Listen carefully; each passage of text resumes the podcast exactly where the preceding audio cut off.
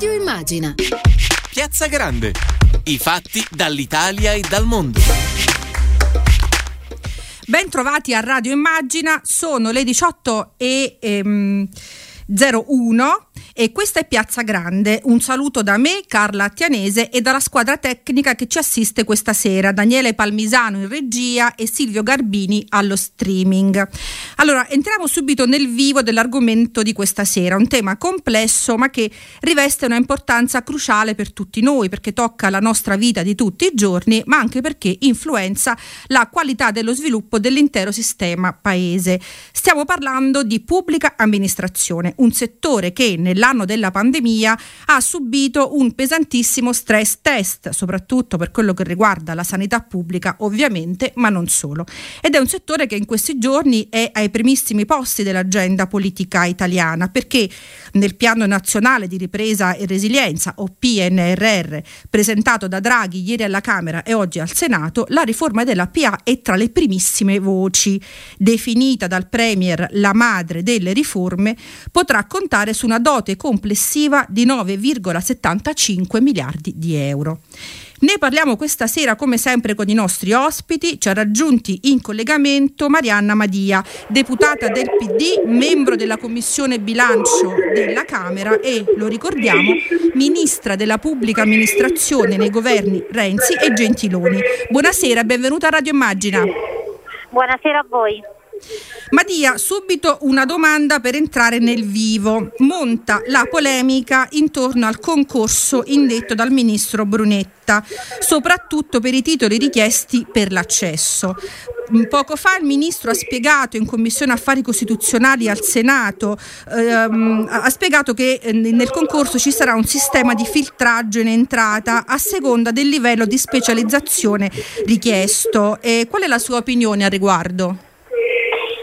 Guardi, io penso che eh, anche grazie a tanto lavoro che abbiamo fatto durante gli anni dei governi di centrosinistra, perché io vorrei ricordare che noi eh, partivamo quando ho avuto la responsabilità della pubblica amministrazione dai eh, contratti che non si rinnovavano da dieci anni, dalle assunzioni bloccate, da eh, tantissime persone che proprio perché non si facevano concorsi lavoravano da precarie della pubblica amministrazione.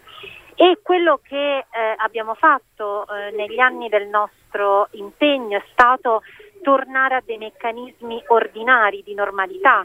Sono stati rinnovati i contratti e io sono molto contenta che adesso alla scadenza del triennio del nostro rinnovo eh, il governo abbia già detto che procederà al nuovo rinnovo, quindi su questo noi siamo tornati mm, auspicabilmente all'ordinario. Con le norme da me introdotte eh, di fatto sono stati assunti facendo concorsi se non li avevano fatti i precari storici e adesso finalmente noi possiamo anche eh, con eh, le risorse tornare a un reclutamento ordinario e quindi a dei concorsi che devono essere concorsi ben fatti. Allora io penso che il punto proprio per tornare all'ordinarietà di un reclutamento nella pubblica amministrazione sia prendere esempio da chi già oggi, dalle amministrazioni che già oggi fanno bene i concorsi. Questo lo ha detto in modo molto chiaro Fabrizio Barca. Eh, che ha fatto un'analisi proprio di tutte le amministrazioni, ha verificato come, come sempre avviene nella pubblica amministrazione, perché non è che la pubblica amministrazione è un unico corpo, sono migliaia di amministrazioni e molte già oggi fanno concorsi ben fatti, eh, penso al Comune di Milano, al Comune di Bologna, ma insomma adesso non voglio fare torto a tante altre amministrazioni che eh, già fanno concorsi eh, bene. Che vuol dire fare bene i concorsi? Vuol dire riuscire a selezionare i profili che servono, farlo eh, velocemente perché se servono quei profili all'amministrazione l'amministrazione non può aspettare anni prima di eh, averli e allo stesso tempo però riuscire a maggior ragione dopo tanti anni in cui i concorsi non si sono fatti a far competere quante più persone possibili, tanti giovani che per anni aspettando lo sblocco del turnover hanno studiato proprio per poter entrare nella pubblica amministrazione a servire la eh, Repubblica. Quindi ecco, io penso che eh, oggi le regole dei concorsi dovranno eh, fondarsi sulle regole già introdotte dalle amministrazioni che sul campo fanno bene concorsi piuttosto che rimanere delle regole eh, teoriche. Poi per quanto riguarda altri aspetti, penso per esempio al fast track che è anche citato nel PNRR, no? la modalità per cui c'è un, un, una sorta di periodo di prova nell'amministrazione, ecco vedremo se queste innovazioni che vuole introdurre eh, il governo saranno innovazioni che, che funzionano, ci sarà un, una, un, insomma, un, monitoraggio e verificheremo se funzionano e se funzionano ben venga che poi eh, si prosegua su questi, eh, queste modalità di reclutamento innovativo. Sì, certo Madia, verificheremo come è giusto che sia. E, ehm, L'APA eh, è il settore che nel nostro paese ha all'attivo più riforme negli ultimi vent'anni e l'ultima riforma che lei ha appena evocato è appunto quella del 2015 che porta il suo nome. Ecco, al netto del sistema di reclutamento, lei cosa pensa complessivamente di questa? Ma eh, eh, diciamo, avendola seguita e fatta io non posso che pensare bene, ma sarei anche di parte. Il punto vero che secondo me va sottolineato è che le riforme non sono mai un prima e un dopo. Eh, non è che una riforma finisce con l'approvazione di una legge, anzi forse eh, la verità che andrebbe eh, raccontata e spiegata di più ai cittadini è che con l'approvazione di una legge di riforma si inizia un cammino, si inizia un processo, a maggior ragione nella pubblica amministrazione perché sono 23.000 gli enti, le amministrazioni e quindi una volta approvata la legge poi bisogna attuare quella legge in eh, migliaia di amministrazioni che hanno dimensioni diverse, peculiarità eh, diverse, anche ad esempio se parliamo di digitalizzazione della pubblica amministrazione, attitudini alla, alla digitalizzazione molto diverse. Io credo però che eh, il PNRR eh, vada esattamente nella direzione di completare quelle parti di attuazione della riforma che noi eh, abbiamo eh, impostato e su cui abbiamo lavorato che erano eh, rimaste indietro. Ad esempio sulla digitalizzazione io vedo nel PNRR che le risorse vengono messe per fare l'ultimo miglio di eh, alcune infrastrutture come l'anagrafe nazionale della popolazione residente, l'identità digitale, eh, il punto unico di accesso attraverso lo smartphone per tutti i servizi della pubblica amministrazione che eh, devono arrivare eh, al cittadino appunto attraverso uno smartphone e non più nei luoghi dell'amministrazione con i tempi dell'amministrazione, eh, la piattaforma PagoPA, la piattaforma eh, notifiche, fino anche a ehm, importanti investimenti ad esempio eh, sul cloud e su tutta l'interoperabilità che è fondamentale per finalmente attuare il principio, eh, in inglese si dice del once only, ma insomma il principio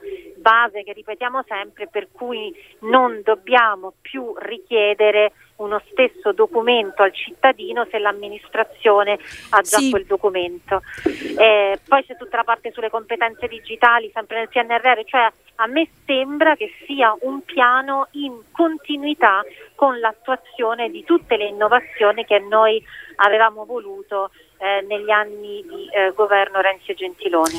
Sì, Madia, a proposito di digitalizzazione che lei ha appena eh, evocato, ci ha intanto raggiunti al telefono Ernesto Belisario, avvocato, esperto di diritto delle tecnologie e innovazione nella pubblica amministrazione e tra i curatori del progetto lapiadigitale.it. Buonasera, benvenuto a Radio Immagina.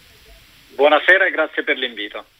Belisario, con lei volevo cominciare richiamando una cosa che mi ha molto colpito, e cioè il fatto che nel dizionario di economia e finanza della Treccani alla voce pubblica amministrazione si legge tra l'altro sinonimo dell'espressione appare spesso il termine burocrazia, il quale assume però sfumature prevalentemente negative. Ne deriva che una qualunque riforma non può che partire da qui, dalla semplificazione, è così?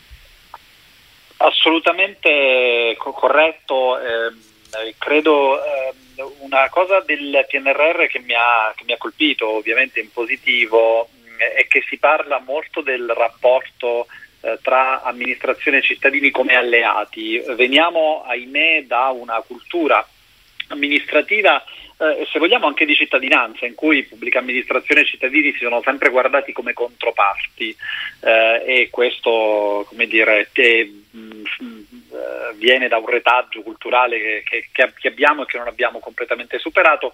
L'idea che questo possa essere un momento giusto eh, per eh, far percepire eh, il fatto che la pubblica amministrazione al servizio del cittadino è in grado di migliorare la vita degli utenti eh, e di eh, rendere più competitivo il sistema paese per quanto riguarda le imprese eh, potrebbe essere eh, l'inizio di una nuova fase, questo, eh, questo termine eh, alleato ritorna, partner, no? è una traduzione dal, da, dall'inglese e passa per la lotta alla burocrazia intesa eh, nel senso deteriore del termine, in sé burocra- il, il, termine burocrazia non ha nulla di negativo, è l'accezione che noi gli diamo. Dopodiché, mas comune, mezzo gaudio, nel senso che se noi guardiamo il film Zootropolis, che è un cartone animato che hanno guardato sicuramente in tanti, eh, quelli che hanno sì, figli, lo conosciamo ci, ci, rendiamo conto che nel film Zootropolis, appunto una città dove ci sono tanti animali, a chi fanno fare gli impiegati della motorizzazione ha dei bradipi, quindi sì. diciamo che per i bambini di tutto il mondo la burocrazia eh, è qualcosa di lento, eh, la digitalizzazione deve servire eh, anche a colmare questo gap, a renderla al passo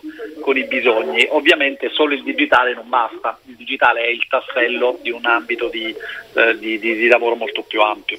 Certo, una battuta prima di salutare eh, l'onorevole Madia. Eh, Madia, il ministro Brunetta in una intervista eh, di oggi al Sole 24 Ore ha affermato che la nuova PA porterà il 70% del PIL prodotto dalle riforme del PNRR. Però a questo aggiungiamo che gli obiettivi indicati nel piano hanno anche tempi di attuazione molto ambiziosi e per molti l'orizzonte è adesso, praticamente il 2021 anno. Secondo lei sono previsioni realistiche? Ma io penso che tutti dobbiamo concorrere affinché siano previsioni realistiche. Quando dico tutti sono tutti i livelli istituzionali, tutta la classe dirigente del Paese, i cittadini. Ieri il Premier Draghi è stato molto chiaro su questo punto e io condivido le sue parole. È in gioco il destino del nostro Paese, è in gioco la credibilità dell'Italia ma soprattutto sono in gioco le vite degli italiani, di tutti coloro che oggi soffrono, che non hanno un lavoro, che hanno perso un lavoro, che hanno dovuto chiudere l'attività a causa di questa spaventosa crisi sanitaria che è già diventata crisi economica e crisi sociale. Quindi rispettare i tempi dell'attuazione di questo piano significa tutto questo e ce la metteremo tutti perché si tratta proprio della ricostruzione del paese come se fossimo in un dopoguerra. Sì, eh, quindi grazie, sì, grazie, non c'è dubbio. Grazie, grazie, grazie onorevole Madia, la salutiamo, grazie. grazie di essere stata con noi, a presto. Belisario, eh, dunque la digitalizzazione di cui stiamo parlando è uno dei quattro assi indicati nel PNR, PNRR per la riforma della PA appunto, ma anche qui se ne parla da tanto tempo eppure a tanti noi cittadini capita di vivere dei disagi quando proviamo ad accedere ai servizi con procedure automatizzate, eppure viene eh, da dire alla luce delle risorse messe a disposizione dall'Europa adesso o mai più. Lei che ne pensa? Non c'è dubbio che eh, siano tantissimi anni che sappiamo perfettamente quello che dobbiamo fare eh, e non c'è altrettanto dubbio che siamo in grandissimo ritardo, l'Italia è uno degli ultimi paesi eh, in Europa per utilizzo dei servizi digitali eh, da parte degli utenti, questo ha tante cause, eh, una delle quali è che questi servizi non siano stati eh, reingegnerizzati, quindi non siano stati erogati online in modalità ehm, che siano davvero valide, quindi molti cittadini continuano a fruire eh, delle modalità tradizionali di servizio, quindi si recano allo sportello perché evidentemente il canale digitale non funziona. Um, quello che eh, però eh, è nuovo perché si impara dagli errori e dimostra di averlo imparato il uh, Parlamento e con, con, alcune delle ultime riforme, tra cui quella Madia e il governo uh, con il PNRR che uh, le tecnologie non sono come una specie di bacchetta magica, noi le introduciamo e cambiano, gli veri interventi che devono essere fatti sono um, prevalentemente di tipo organizzativo e hanno l'obiettivo di introdurre le tecnologie eh, in procedimenti più snelli e quindi l'intervento di digitalizzazione si deve accompagnare eh, alla semplificazione delle procedure anche di tipo normativo, si deve accompagnare ad una formazione continua, eh, costante e capillare di tutti i dipendenti pubblici perché è necessario che abbiano delle competenze di base. Ricordiamoci che eh, in Italia il tema del capitale umano, cioè delle competenze di base, è un tema particolarmente critico. L'Italia è agli ultimissimi posti in Europa per competenze digitali non soltanto della pubblica amministrazione ma anche eh, dei cittadini. Ehm, e eh, poi terzo ehm, tassello innovativo fortunatamente che dopo anni di riforme a costo zero e quindi di innovazione digitale a costo zero, lo sappiamo eh, che eh, è molto difficile se non impossibile, finalmente ci sono le risorse. È ovvio che lavorare eh, su queste quattro direttrici tecnologica, organizzativa, delle competenze del capitale umano e degli investimenti può funzionare se capiamo eh, anche quello che diceva prima l'onorevole Maddia e che l'Italia è fatta di tante realtà diverse e quindi è necessario eh, lavorare delle soluzioni a meccanismi che consentano eh, di tenere insieme realtà molto articolate e variegate come possono essere quella dei ministeri e delle amministrazioni centrali dei piccoli comuni. Molto bene da questo punto di vista che si sia scelto di ehm, insistere sull'aggregazione eh, nel PNRR si legge anche obbligatoria in alcuni casi perché ci sono alcune amministrazioni, eh, quelle con pochissimi abitanti, però lo sappiamo in Italia i piccolissimi comuni eh, sono diverse migliaia, eh, non hanno da sole la uh, capacità e le competenze per poter uh, affrontare da soli la sfida della digitalizzazione, quindi uh, fare rete tra amministrazioni di, dello stesso livello, di livelli differenti, può aiutare ad arrivare prima, anche perché non c'è tantissimo tempo e ai noi uno eh, dei eh, profili dolenti delle riforme degli ultimi anni è che eh, non ci sono stati dei tempi velocissimi di attuazione da parte delle pubbliche amministrazioni. Questa è una delle sfide che le amministrazioni sono chiamate ad affrontare, la velocità. Eh sì, non c'è dubbio che si tratta di lavorare su più piani, su più livelli, utilizzando le risorse e non solo. Eh, ci ha raggiunti in collegamento anche Serena Sorrentino, segretaria generale della funzione pubblica della CGL. Buonasera, benvenuta a Radio Immagina. Buonasera. Sorrentino, il tema della pubblica amministrazione, lo ha evocato poco fa anche Belisario, è anche un grande tema che riguarda il lavoro. Volevo soltanto ricordare qualche dato, anche per sfatare qualche mito, qualche falso mito. Secondo i dati del 2017 la PA italiana, con circa 3,2 milioni di lavoratori, mi corregga se sbaglio, impiega un numero di risorse inferiore alla media OXE. È una situazione determinata dal blocco del turnover, come sappiamo, e proprio oggi eh, il ministro Brunetta ha annunciato di voler sbloccare in maniera selettiva il turnover. Ecco, qual è la sua opinione sull'operato del governo su questo punto e fino a questo momento? Beh, intanto adesso si sta delineando in maniera un po' più chiara quella che era una filosofia di impianto che nei tratti fondamentali poteva essere condivisibile. Eh, l'idea di mettere fine al blocco del turnover c'era stata già negli anni precedenti, Uh, il tema che noi abbiamo posto anche con una vertenza nazionale per un piano straordinario per l'occupazione delle pubbliche amministrazioni è che il solo turnover uh, al 100% non avrebbe fatto accelerare la crescita delle nuove competenze nelle pubbliche amministrazioni in maniera ottimale, non semplicemente fisiologica, ma proiettata verso le sfide che ha davanti il nostro Paese, perché poi come più o meno ricordiamo tutti, il piano nazionale di ripresa e resilienza va reso concreto, va attuato e, e quindi va appoggiato sulle gambe, sulle competenze, sulle energie eh, delle persone che lavorano all'interno della pubblica amministrazione e ovviamente non solo, ma che devono esserci. Quindi abbiamo bisogno di presidiare la pubblica amministrazione con nuove competenze, ma soprattutto di colmare quella desertificazione del sistema pubblico che in questi anni ha provocato la riduzione quasi di un terzo dei dipendenti delle pubbliche amministrazioni. E questo eh, lo diceva anche prima il ministro, l'ex ministro Madia, eh, è un problema che ha un peso e un'incidenza diversa tra pubbliche amministrazioni che magari hanno livelli di prossimità come i comuni, la sanità o pubbliche amministrazioni che invece hanno una funzione di coordinamento un po' più centralizzata come le amministrazioni dello Stato. In sostanza, far venire meno le educatrici, le maestre significa ridurre il diritto dei bambini e delle certo. famiglie ad avere i servizi all'infanzia. Quindi c'è bisogno di una pianificazione strategica che per adesso ancora non abbiamo letto nel PNRR. Ci sono tanti titoli, alcuni preoccupanti, alcuni interessanti. Eh, dalle parole vorremmo capire quali sono i progetti.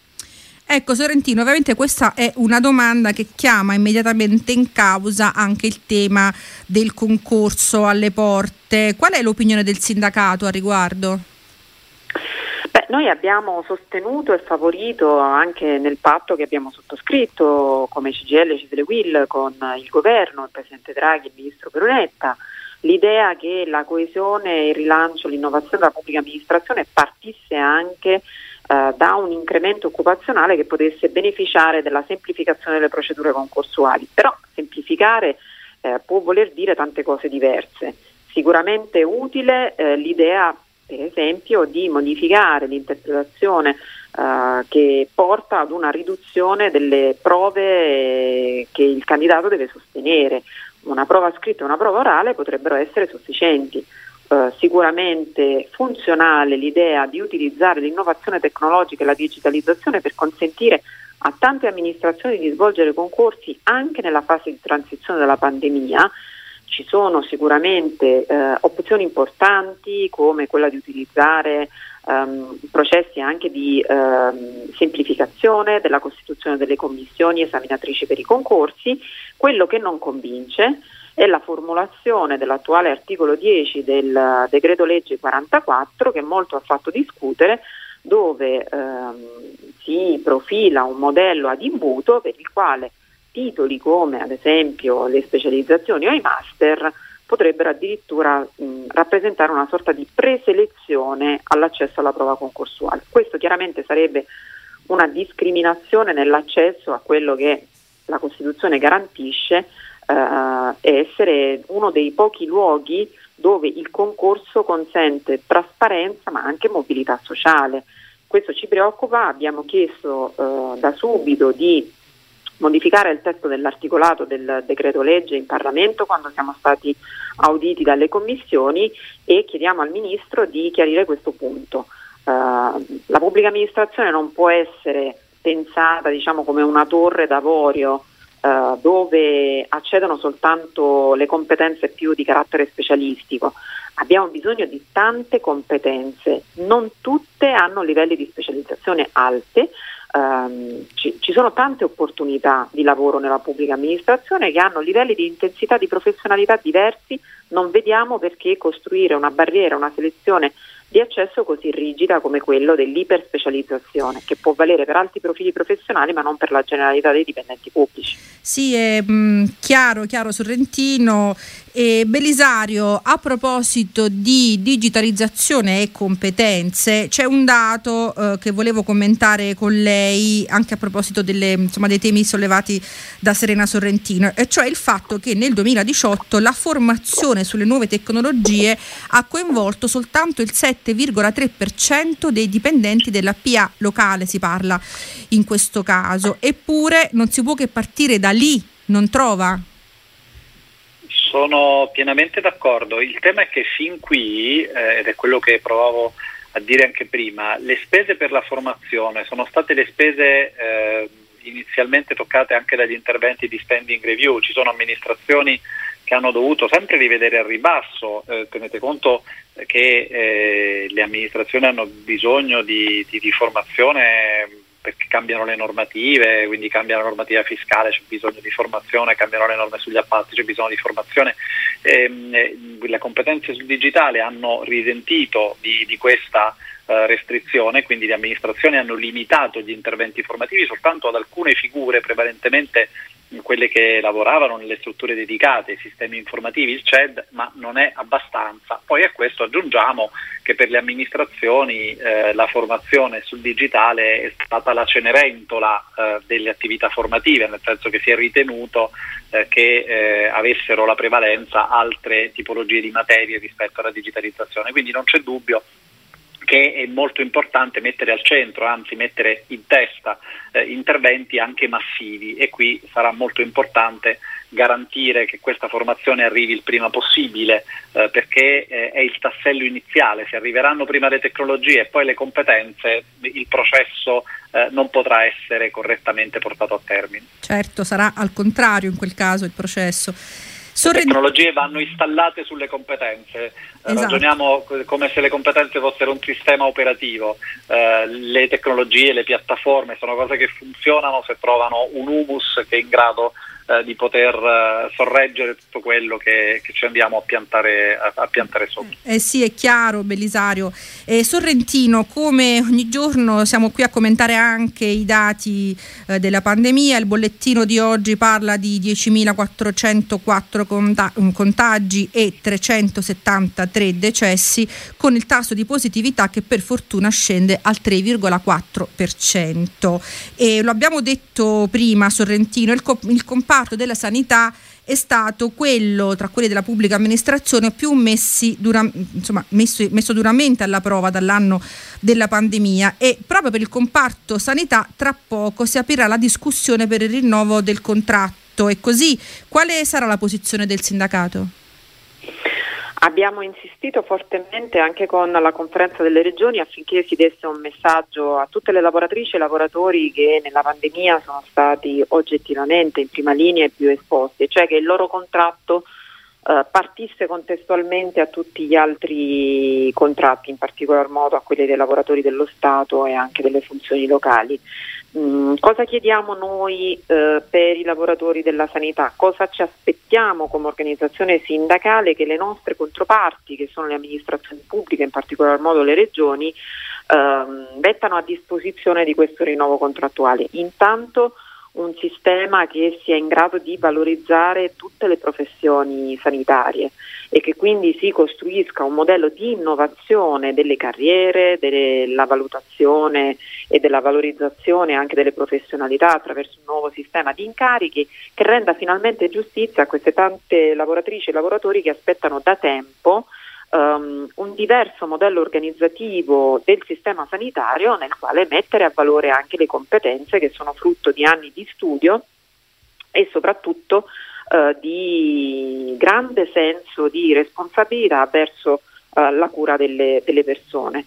Um, è un po' come se noi volessimo incrociare il, le innovazioni da importare all'interno del rinnovo del contratto. Molte ovviamente riguardano gli orari di lavoro, la tutela delle condizioni di lavoro di questi eh, operatori sanitari che hanno non semplicemente un ruolo fondamentale nel nostro paese dal punto di vista del contrasto al Covid, ma sono strategici nell'attuare quella gamba che è anche alla base della nuova riprogettazione europea che è appunto la resilienza.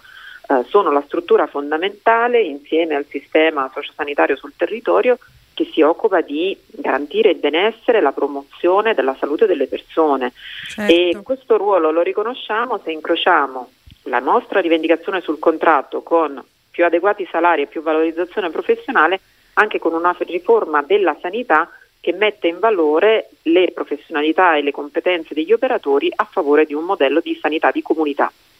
Sì, Sorrentino, e mai come in questo anno di pandemia ci siamo accorti di quanto siano vere e concrete le cose che st- lei ci sta ricordando.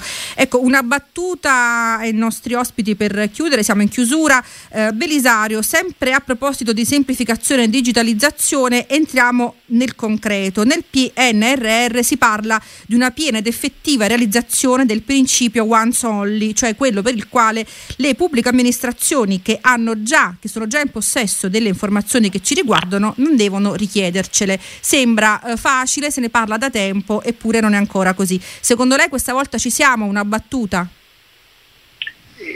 Normativamente questo principio lo, lo, affermò una legge del, del professor Bassanini tantissimi anni fa.